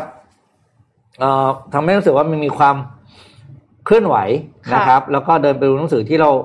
นู่นนี่นั่นพอเราวนหาสิ่งที่ทำให้ห้องอ่านหนังสือของเราเนี่ย ไม่จำเจ อ่า ไม่จำเจนะครับ แล้วก็มีความรู้สึกว่าเอออนุมนี่น่าอ่านนะครับ ข้อต่อมาครับ อย่างที่บอกเมื่อกี้นะครับอ่านให้อ่านเป็นฟิสิกอลเนาะแล้วก็อ่ามันจะทำให้เรารู้สึกว่าอ่าการถือหนังสือเนี่ย มันบอกถึงว่าเป็นคนยังไงด้วยนะถือกับหัวนี่บอกเป็นคนไงคะเคยเจอนะไอ้พวกถ่ายรูปลงเฟซพวกเดียวก็เล่นเป็นมุกตลกใช่ไหมอ่าอ่านเทพอ่านกับหัวนะครับอะข้อแปดครับข้อสุดท้ายครับเขาเรียกอ่า the the ten thousand hours อ่าหรือ ten thousand step rule นะครับ อันนี้คือกฎเขาเรียกว่ากฎหมื่นเก้าหมื่นเก้านี่คืออะไรก็คือสิ่งที่เราทำทั้งวันวันหนึ่งคนเราจะเดินมาหมื่นเก้าค่ะเรื่องนี้แปลว่าให้อ่านทั้งวันอ่านทุกนาทีที่ว่าง เศษนาทีที่ว่างก็อ่านหนังสือนะครับ อย่างในตัวอย่างเนี่ยผู้เขียนเนี่ยคือคุณ Neil เนี่ยเขาบอกว่าครั้งหนึ่งเขาเคยไปเที่ยวสวนสนุกนะครับ แล้วเขาเองเนะเขาบอกเขาเคยอ่าน ประวัติของ Stephen King ก่อนนะเขาบอก Stephen King เป็นคนที่อ่านหนังสือเยอะมากอ่านหนังสือวันละห้าชั่วโมงต่อวันเขาอ่านเขาบอกโอ้ยเขาก็บอกเขาเป็นคนหนึ่งที่เคยรู้สึกว่าอ่านแล้วว่าอิตาลีโมจังแบบชื่อเป็นไม่ได้ใครอ่านสื่อห้าชั่วโมงต่อวัน แล้ววันหนึ่งนิวเขาไปเที่ยวสวนสนุกกับครอบครัว แล้วเขาเจอคนที่ยืนต่อแถวข้างหน้าเขาเนี่ยคือสเตเฟนคิงแล้วก็ถือหนังสือแล้วอ่านหนังสืออยู่ ระหว่างเข้าแถวรอเล่นเครื่องเล่นที่สวนสนุกกับครอบครัวเขาบอกเออเขายอมรับว่าเออนับแกแล้วเขาเลยเข้าใจว่า โมเมนต์นั้นเขาเปลี่ยนนิสัยการอ่านหนังสือเลยการว่าเขาอ่าน ทุกที่ทุกนาทีที่ว่างนะครับ แล้วก็มันจะเหมือนหลักกับนักเขียนคนหนึ่งที่ที่พี่แทบเคยเขียนในหนังสือคือจำไม่ได้เล่มไหนพี่แทบเคยเขียนว่ามันเป็นหัวข้อที่ชื่อว่า อย่าอย่าอะไรนะอย่าละเลยเศษเวลาค่ะ คือมีนักเขียนคนหนึ่งเขียนหนังสือจบเล่มมาจากการใช้เวลานั่งรถไฟฟ้าในนิวยอร์กทุกวันแต่พี่จำหนังสือแล้วก็จำบทความนี้ไม่ได้นะครับ แต่ว่าจำได้ว่ามันมีคำว่าเศษเวลาในบทความของพี่แท็บอันนั้นนะ ก็คือเศษเวลาในแต่ละวันเนี่ยรวมๆกันมันเป็นชั่วโมงนะเพราะฉะนั้นอย่าอย่าทิ้งเศษเวลาเหล่านี้นะครับ ให้เอามาอ่านก็เหมือนเป็นทฤษฎีที่เรียกว่าหนึ่งหมื่นเก้าก็คือเราเดินทั้งวันเราจะแข็งแรงแล้วถ้าทำอะไรเรื่องนั้นทั้งวันเราก็จะเก่งเรื่องนั้นค่ะก็เป็นแปดวิธีนะครับ ที่ทำให้เราอ่านหนังสือได้มากขึ้นโดย Neil p a r c h e l นะครับ เป็นนักเขียนแล้วก็เบสเซอร์แล้วก็บทความมาจาก Harvard Business Review ครับ ปีนี้จะได้อ่านหนังสือได้ตามเป้าหมายที่ตั้งไว้สักทีอืมแต่จริง ๆ การที่จับหนังสืออะอืมมันรู้สึกดีกว่าการที่อ่านในจอเห็นด้วยมากๆเลยนะ โดยเฉพาะคนอายุเยอะอย่างพี่เนี่ย สายตาต้องเก็บไว้ทำงานครับ ครับผมคือเอ็มรู้สึกว่าแบบถ้าสมมติว่าไปนั่งอยู่ที่อืมที่มีต้นไม้เขียวๆอยู่ข้างหน้า แล้วก็เปิดหนังสืออ่านอะบรรยากาศดีนะ มันจะดีมากแต่ว่า สิ่งที่คอนเซิร์นอย่างหนึ่งคือบางทีแสงแดดมันไม่มันไม่นิ่ง หมายถึงว่าเงาต้นไม้มันบังบ้างไม่บังบ้างเลยอะเอค่ะอเออใช่ใช่ใช่เราเคยรู้สึกแบบนั้นเหมือนกันเคยเคยเคยเวลาไปนั่งร้านอาหารอันร้านนี้กาก็อาจแฟจะต้ออะงไรเลือกที่นั่งดีๆนิดนึงนะคะครับผมเราไปเรื่อง M flow กันนิดนึงดีไหมฮะค่ะอ่าโฟล์ M ไหม flow คะที่ไม่ค่อย flow เท่าไหร่นะครับจนกระทั่งตอนนี้มีการร้องเรียนกันค่อนข้างเยอะนะครับที่อย่างที่บอกครับว่า M flow เนี่ยมันเป็นช่องทางการจ่ายค่าทางด่วนในพื้นที่ของมอเตอร์เวย์ ที่ค่ะเพิ่มขึ้นมา จากเดิมเราจะมีจ่ายเงินสด มีมี Easy Easy Pass Pass แล้วมี M flow เพิ่มขึ้นมาอีกอันหนึ่ง M flow เนี่ยมันคือการที่คุณขับผ่านไปเลย ไม่มีที่กั้นคุณขับผ่านไปเลย เขาจะมีระบบเซ็นเซอร์มี AI ที่คอยจับทะเบียน แล้วพอคุณลงทะเบียนไปแล้วเขาก็จะไปตัดเงินให้เรียบร้อย แต่ทีนี้ในช่วงแรกๆที่เขากำลังทำการทดสอบกันอยู่เนี่ยถ้าคุณผ่าน M flow ไปเลย แต่คุณยังไม่ได้ลงทะเบียน คุณจะต้องไปทำเรื่องจ่ายย้อนหลังค่ะซึ่งจ่ายย้อนหลังก็ เอาพูดตามตรงก็ไม่ได้ยากอะไรอืมคือแต่ว่าต้องภายในสองวัน ใช่ไม่ก็งั้นไปจะโดนปรับสิบสิบเท่าเท่า ก็ไปลงทะเบียนของเว็บไซต์เขาอืมไปลงทะเบียนของแอปเขาหรือไปลงทะเบียนของ Line Official ของเขาก็ได้นะครับ แต่ทีนี้ก็มีคนโดนปรับ ค่ะสิบเท่าค่ะ คนก็ร้องเรียนว่าเฮ้ยค่าปรับสิบเท่ามันเยอะเกินไปหรือเปล่า โดยเฉพาะช่วงแรกๆที่คุณกำลังทำเนี่ยนี่ปคล้นกันหรือเปล่าอย่างคนเงี้ยกำลังงงๆกันอยู่ยังมึนๆอยู่ว่าเอ๊ะมันยังไง ซึ่งโอเค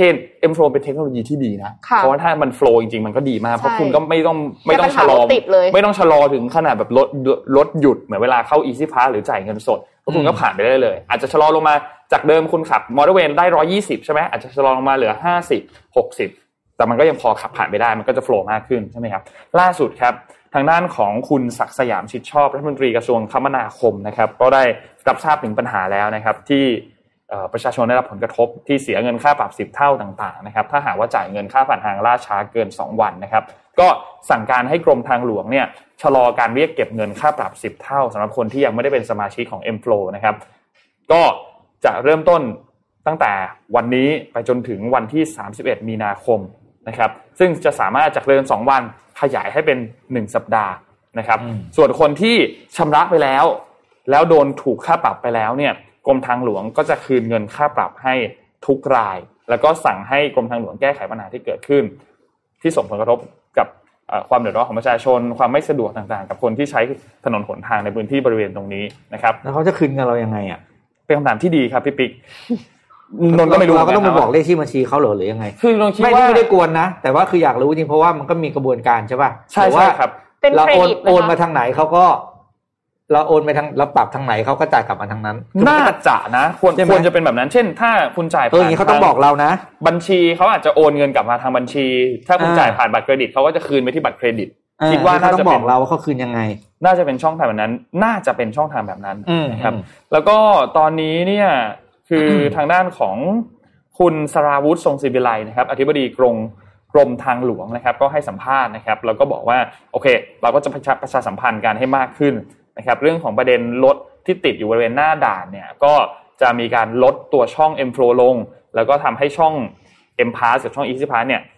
แก้ไขปัญหาได้ก่อนช่วงแรก ๆนะครับ แล้วพอคนเริ่มลงทะเบียน M Flow เรียบร้อยแล้วเนี่ยก็จะ กลับมาใช้แบบเดิมนะครับ ส่วนเรื่องของเรียกค่าปรับก็อย่างที่บอกไปจะมีการจ่ายค่าปรับคืนนะครับ ก็น่าจะ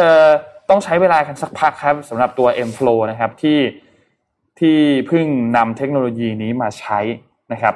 สำหรับใครที่จ่ายค่าปรับไปแล้วก็ก็เดี๋ยวจะได้คืนนะเดี๋ยวได้คืนได้คืนไม่ต้องห่วงนะครับ เมื่อไหร่อีกเรื่องหนึ่งอืมแต่ว่าลงทะเบียนไปลงทะเบียนทิ้งไว้แล้วกันนนคิดว่าทุกคนไปลงทะเบียนเก็บไว้เพราะว่าลงทะเบียนไม่ได้ใช้เวลานานมากนะครับ แล้วก็เราก็ขอข้อมูลนู่นนี่ เราจะได้สามารถใช้ M Flow ได้อย่าง Flow จริง ๆ ในอนาคต ต้องต้องเป็นบัตรประชาชนด้วยนะครับ เพราะว่าเขาจะมีให้แสดงตัวตนในการถ่ายรูปหน้าเราคู่บัตรอ่า ส่วนใหญ่การยืนยันตัวตนเนาะขออีกเรื่องหนึ่งครับ คือเรื่องของโควิดนิดนึงครับ เรื่องโควิด เมื่อวานนี้เนี่ยทางด้านของนายแพทย์เกิติภูมิวงวงรจิตนะครับปลัดกระทรวงสาธารณสุขได้มีการให้สัมภาษณ์นะครับ เรื่องการทบทวนสิทธิ์โควิดฟรีตามสิทธิ์เนี่ยก็ตอนนี้มอบหมายให้กับทางด้านของสบศนะครับก็คือกรมสนับสนุนบริการสุขภาพเนี่ยนำไปทบทวน ยืนยันว่าประชาชนจะไม่ได้รับผลกระทบนะครับเพราะว่าตอนนี้สายพันธุ์โอไมครอนระบาดเกิน 90%นะครับและส่วนใหญ่ก็ไม่ค่อยมีอาการนะครับเพราะฉะนั้นพยายามจะรับผู้ป่วยเข้ามาแบบ home isolation หรือ community isolation นะครับเพื่อให้เตียง ยังคงว่างอยู่นะครับสามารถที่จะจัดการเรื่องของคนที่เข้ามาในพื้นที่บริเวณตรงนั้นได้นะครับ แล้วก็มีการประชุมว่าถ้าหากว่ามีผู้ติดเชื้อมากขึ้น จะทํำยังไง ก็รองรับสามารถมีแผนรองรับถ้าหากผู้ติดเชื้อรายวันเป็น1นึ่งแสนนะครับแล้วก็มีการประชุมเตรียมแผนในระยะ 4 เดือนหลังจากนี้ในการบริหารจัดการโรคโควิด -19 นะครับว่าถ้าเข้าสู่โรคประจำถิ่นเนี่ยจะเป็นยังไงก็น่าจะมีรายละเอียดเพิ่มเติมขึ้นมาในช่วงสัปดาห์หน้าที่จะถึงนี้ นะครับพลเอกประยุทธ์เองก็มีการย้ำครับว่าระบบตัวยูเซเนี่ยยังเหมือนเดิมครับโรงพยาบาลรัฐโรงพยาบาลเอกชนห้ามปฏิเสธผู้ป่วยนะครับ ก็ยังเป็นตามเดิมครับไม่มีไม่น่าจะมีปัญหาอะไรนะครับ แล้วก็ทางด้านของเลขาเลขาของสภาความมั่นคงแห่งชาติ หรือว่าสมชเนี่ยก็ออกมาพูดถึงเหมือนกันบอกว่าเขาก็มีแผนรองรับถ้าผู้ติดเชื้อเป็นหลักแสน แล้วก็จะไม่ล็อกดาวน์ยังไม่ล็อกดาวน์นะครับ แล้วก็เตรียมหารือเรื่องของมาตรการวันสงกรานต์ ที่จะมาถึงในอีกไม่กี่เดือนนี้แล้วด้วยเหมือนกันนะครับ ก็เตรียมความพร้อมไว้นะครับ เรื่องของโควิดน่าจะประมาณนี้ครับค่ะไปต่อที่เรื่องของ transportation จะมีถึงตะกี้พูดถึง M flow เนาะอันนี้มาพูดถึง Hyperloop ค่ะ Hyperloop ที่สหรัฐอเมริกานะคะบริษัท Virgin Hyperloop เนี่ยก่อนหน้านี้เมื่อหลายปีที่แล้วเนี่ยมีการทดสอบระบบ Hyperloop สำเร็จที่ลาสเวกัสเนวาดาด้วยความเร็ว 400 4เอ่อ240 ไมล์ต่อชั่วโมงนะคะ แต่ว่า Financial Times เนี่ยเพิ่งออกข่าวมาว่า Hyperloop Virgin Hyperloop มีการเลิกจ้างพนักงาน 111ตำแหน่งค่ะ คือเกือบครึ่งหนึ่งเลยนะคะ เพื่อที่จะลดค่าใช้จ่าย แล้วก็กำลังปรับเปลี่ยนทิศทางการให้บริการเนี่ยมาเป็นการขนส่งสินค้าแทนผู้โดยสารค่ะอ้าวตอนแรกนึกว่าจะเดินทางอย่างรวดเร็วกลายเป็นว่าเปลี่ยนเป็นส่งสินค้าแทนนะคะ Virgin Hyperloop เนี่ยเดิมชื่อว่า Hyperloop One เป็นบริษัทในเครือของ Virgin Group ที่ตั้งขึ้นในปี 2014 ในการพัฒนาต่อยอดระบบ Hyperloop เทคโนโลยี Open Source ด้านการเดินทางรูปแบบใหม่ที่มีความเร็วสูงสุดถึง 700 ไมล์ต่อชั่วโมง หรือ 1,125 กิโลเมตรต่อชั่วโมงนะคะ ออกแบบโดยทีมงานของ Tesla และ SpaceX ของ Elon Musk นั่นเอง ทีนี้ค่ะ เมื่อปีตุลาคมปี 2020 เนี่ย Virgin Hyperloop มีแผนจะสร้างศูนย์ติดตามการทดสอบ Hyperloop ที่ West Virginia ที่แรกของสหรัฐ เพื่อใช้ทดสอบการดำเนินงานตามกฎระเบียบและความปลอดภัย ให้สมบูรณ์ก่อนที่จะไปสร้างระบบการใช้งานจริงในวงกว้างต่อไปค่ะ แต่ว่าในเดือนพฤศจิกายนเนี่ย Virgin Hyperloop ก็ได้ทดสอบกับผู้โดยสารมนุษย์เที่ยวแรกของโลกได้อย่างปลอดภัยแล้ว แล้วก็ตั้งเป้าว่าจะได้รับการรับรองด้านความปลอดภัยภายในปี 2025 และเริ่มเปิดบริการในปี 2030 แต่ปรากฏว่าก็คือมีการปลดพนักงานเพื่อที่จะให้บริษัทคล่องตัวแล้วก็ประหยัดค่าใช้จ่ายมากขึ้น แต่ว่าอุตสาห์แบบตั้งเป้าทดสอบความปลอดภัย ไม่รู้เหมือนกันว่ามันเกิดอะไรขึ้นระหว่างทาง เขาถึงเปลี่ยนเป็นไม่ไม่ขนคนละขนของแทนนะคะ ทีเนี้ยค่ะ ก็ Virgin Hyperloop เนี่ยกำลังสนใจการขนส่งสินค้า คือหารือกับลูกค้า 15 ราย แล้วก็รัฐบาลซาอุดิอาระเบียเองเนี่ยก็สนใจการขนส่งสินค้าบนเส้นทางที่เชื่อมเมืองเมืองท่าเจดด้ากับเมืองหลวงริยาดด้วยค่ะ Virgin Hyperloop เนี่ยคือคาดว่าการขนส่งสินค้าเนี่ยจะพร้อมใช้งานภายใน 4 ปี แล้วก็จะสามารถมาสร้างรุ่นการขนส่งผู้โดยสารได้ภายในปี 2030 แสดงว่าเทคโนโลยีที่มีปัจจุบันเนี่ยอาจจะยังไม่ผ่าน regulations ไม่ผ่านระบบระเบียบความปลอดภัย ก็เลยทำให้ไม่สามารถขนส่งคนได้ ก็เลยจะต้องนำไปขนส่งสินค้าก่อน แล้วเสร็จแล้วก็นำกำไรเนี่ย มาสร้างรุ่นการขนส่งผู้โดยสารภายในสิ้นปี 2030 ค่ะ อืม เป็นอัปเดตที่แบบว่า อ้าวนึกว่า นึกว่าจะได้นั่งแบบว่า รถไฟที่แบบเร็วมากๆเลยนะคะสุญญากาศแต่ปรากฏว่าอาจจะอันตรายต่อร่างกายหรือเปล่าไม่แน่ใจใช้ส่งของใช้ส่งของนะครับพามาดูเรื่องนี้นิดนึงครับ เรื่องของตลาดที่อยู่อาศัยใน EEC ปีนี้ 2022 มีสัญญาณอะไรบ้างนะครับผลกระทบจากโควิดครับทำให้เศรษฐกิจซบเซานะครับ โดยเฉพาะอย่างยิ่งในพื้นที่ของแถบตะวันออกในจังหวัดชนบุรีระยองฉะเชิงเซานะครับเราคุ้นคุ้นหูกันดีว่า EEC เนี่ยนะครับ ก็สถานการณ์การแพร่ระบาด โควิดที่สูงมากขึ้นเนี่ยส่งผลให้ตลาดที่อยู่อาศัยในพื้นที่นี้เนี่ยหดตัวลงอย่างต่อเนื่องนะครับไม่ว่าจะเป็นการโอนกรรมสิทธิ์ครับที่หดตัวลงนะครับในช่วง 11 เดือนแรกของปีที่แล้วปี 2021 เนี่ยนะครับการโอนกรรมสิทธิ์ที่อยู่อาศัยเนี่ยหดตัวอยู่ที่ประมาณ 34,000 หน่วยนะครับซึ่งมีมูลค่าอยู่แค่ประมาณ 78,000 ล้านบาทเท่านั้นนะครับส่วนจำนวนเหลือขายเนี่ยอยู่ในระดับที่สูงมากนะครับโดยเฉพาะอย่างยิ่งครับที่จังหวัดชนบุรีครับที่ชนบุรีเนี่ย จำนวนที่อยู่อาศัยเหลือขายเนี่ยอยู่ที่ 45,000 หน่วยนะครับ ซึ่งถือว่าเป็นจำนวนที่ค่อนข้างสูงมากนะครับทำให้ผู้ประกอบการก็จากเดิมกำลังจะเปิดโครงการก็ชะลอโครงการใหม่ออกไปนะครับ และเมื่อเทียบกับช่วงเวลาเดียวกันของปีที่แล้วเนี่ยจำนวนผู้ที่เข้ามาอาศัยใหม่ในชนบุรีเนี่ยหดตัวลงถึงติดลบเนี่ยนะครับ 70.4%นะครับในช่วงเดียวกัน นะครับสะท้อนให้เห็นถึงภาวะตลาดที่ซบเซาจากกำลังซื้อภายในประเทศนะครับแล้วก็กลุ่มซื้อชาวต่างชาติ โดยในปี 2020เนี่ยนะครับมูลค่าการโอนคอนโดของชาวต่างชาติลดลงมาอยู่ที่ 23%ของทั้งจังหวัดนะครับก่อนหน้าที่จะมีการระบาดของโควิดเนี่ยอยู่ที่ 35%ลดลงมาถึง 12%เลยนะครับทีนี้ในปี 2022 เขาคาดการณ์กันว่าอย่างไรบ้างนะครับ SCB EIC ครับมีการคาดการณ์ว่าภายในปีนี้เนี่ยนะครับตลาดที่อยู่อาศัยในพื้นที่ EC จะค่อยๆ ฟื้นตัว ช้าๆนะครับเมื่อการฟื้นฟูจากเรื่องของโควิดดีขึ้นนะครับปัญหานี้สินครัวเรือนดีขึ้น อัตราการว่างงานที่ยังอยู่ในระดับสูงอยู่ เริ่มมีแนวโน้มที่ดีขึ้นเรื่อยๆนะครับกำลังซื้อภายในประเทศก็จะค่อยๆ ฟื้นตัวขึ้นมาช้าๆนะครับภาครัฐเองเนี่ยก็ให้การสนับสนุนตลาดที่อยู่อาศัยด้วยเช่นกันนะครับไม่ว่าจะมีพวกการผ่อนคลายมาตรการ loan to value ratio นะครับตัวอัตรา ส่วนสินเชื่อต่อราคาบ้านเป็น 100%ชั่วคราวนะครับการต่ออายุตัวมาตรการการลดค่าธรรมเนียมในการโอน แล้วก็การจำนองที่อยู่อาศัยที่ราคาไม่เกิน 3 ล้านบาท และแน่นอนเรื่องของการส่งเสริมการลงทุนจากต่างชาติในพื้นที่ของ EEC นะครับแต่ทีนี้ทำอย่างไรถ้าช่วงนี้ตลาดยังฟื้นตัวได้ไม่ค่อยดีเท่าไหร่แต่ผู้ติดเชื้อก็มีแนวโน้มจะเพิ่มขึ้นสูงขึ้นสูงขึ้นสถานการณ์โควิดไม่ค่อยดีนะครับในช่วงแรกครับถ้าเป็นผู้ประกอบการนะครับควร เน้นในเรื่องของการระบายสต็อกเหลือขายที่มีอยู่จำนวนมากในช่วงขณะตอนนี้ ก็เสนอเรื่องของความคุ้มค่าให้กับผู้บริโภค ซึ่งคิดว่าผู้บริโภคในการซื้อบ้านซื้ออะไรก็น่าจะสนใจอันนี้เป็นปัจจัยแรกๆในเรื่องของความคุ้มค่าเนาะส่วนระยะถัดมาครับพอตลาดเริ่มฟื้นตัวขึ้นมาเล็กน้อย ก็ควรจะเปิดโครงการใหม่โดยเฉพาะกลุ่มแนวราบนะครับ เนื่องจากว่า พื้นที่ของ EEC เนี่ยมีหน่วยเหลือขายสะสมน้อยกว่าคอนโดนะครับแล้วก็ตอบโจทย์การอยู่อาศัยในยุคปัจจุบันได้ดีมากยิ่งขึ้นด้วยนะครับแล้วก็ในราคาระดับที่เป็นปานกลางถึงราคาระดับล่างเนี่ยนะครับ ก็ยังได้รับการตอบสนองที่ดีจากกลุ่มที่เป็น real demand นะครับและในช่วงที่การแข่งขันในตลาดยังเป็นไปอย่างเข้มข้นแบบนี้เนี่ยกลยุทธ์ครับสร้างความแตกต่างประยุกต์ใช้เทคโนโลยีเข้ามา การบริการหลังการขาย เหล่านี้เนี่ยเป็นกุญแจที่สำคัญมากนะครับในการสร้างขีดความสามารถในการแข่งขันสำหรับผู้ประกอบการนะครับ เพราะฉะนั้นหลังจากนี้ข้อแนะนำความร่วมมือระหว่างภาครัฐและเอกชน ต้องเป็นสิ่งที่สำคัญมาก ภาครัฐเนี่ยควรจะเร่งการลงทุนในการ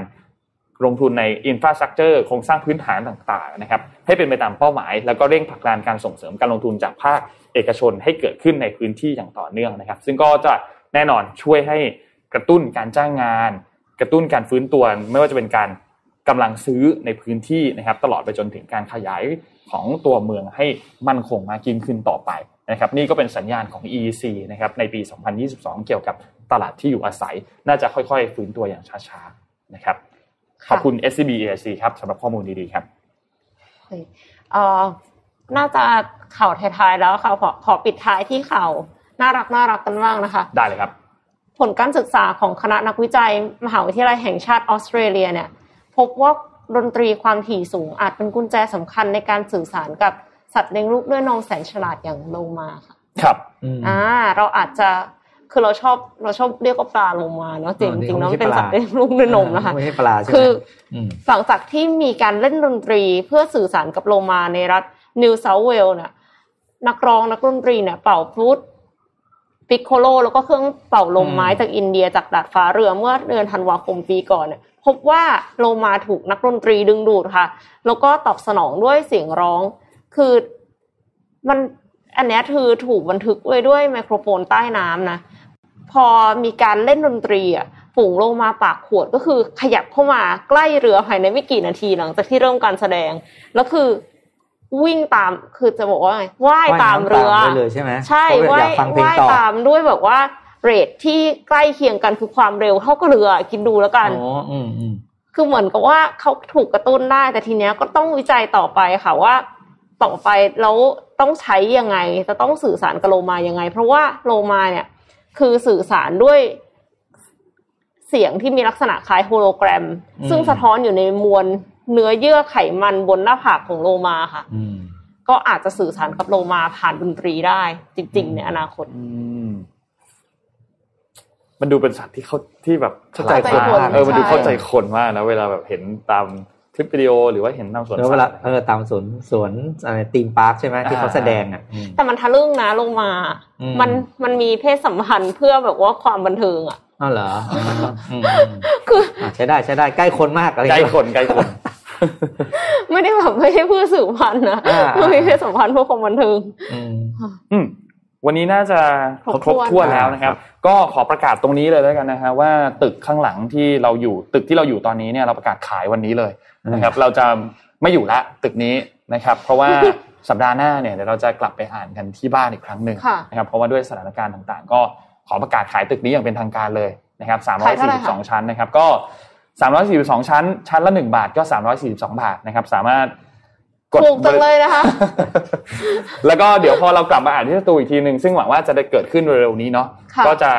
ย้ายที่ครับอาจจะไปอยู่ที่อื่นอาจจะขึ้นไปอวกาศแล้วสมมูลจะได้สามารถใช้ชีวิตได้อย่างสะดวกมากส่งสมมูลกลับบ้านครับผมส่งสมมูลกลับบ้านนะฮะสมมูลที่นั่งอยู่ตรงนี้อึดอัดฮะอยู่ในโลกอึดอัดอยากอยู่ในอวกาศมากกว่าครับวันนี้ขอบคุณ SCB มากๆนะครับผู้สนับสนุนแสนใจดีของเรานะครับรวมถึงข้อมูลดีๆจาก SCB EIC ด้วยนะครับที่นำมาเสนอเกี่ยวกับเรื่องของตลาดที่อยู่อาศัยใน EEC ของปี 2022 นะครับรวมถึงขอบคุณ Devantage ครับ premium skincare for men ครับผิวหน้าดูดี หน้าดูเด็กใครก็เดาอายุไม่ถูกนะครับภายใต้แนวความคิด Future Bio Technology for Men Skin นะครับหาซื้อได้แล้วครับ ตามช่องทางอีคอมเมิร์ซครับ Shopee Lazada JD Central We Love Shopping และ d e v a n t a g e 9 6 com นะครับก็ฝาก Devantage ไว้ด้วยนะครับและขอบคุณท่านผู้ฟังทุกท่านมากครับ ที่ติดตาม Mission Daily Report ในทุกเช้านะครับ เราพบกันใหม่อีกครั้งหนึ่งในวันจันทร์ครับ ขอให้มีความสุขกับวันหยุดเสาร์อาทิตย์ครับ สวัสดีครับ สวัสดีค่ะ Mission Daily Report. Start your day with news you need to know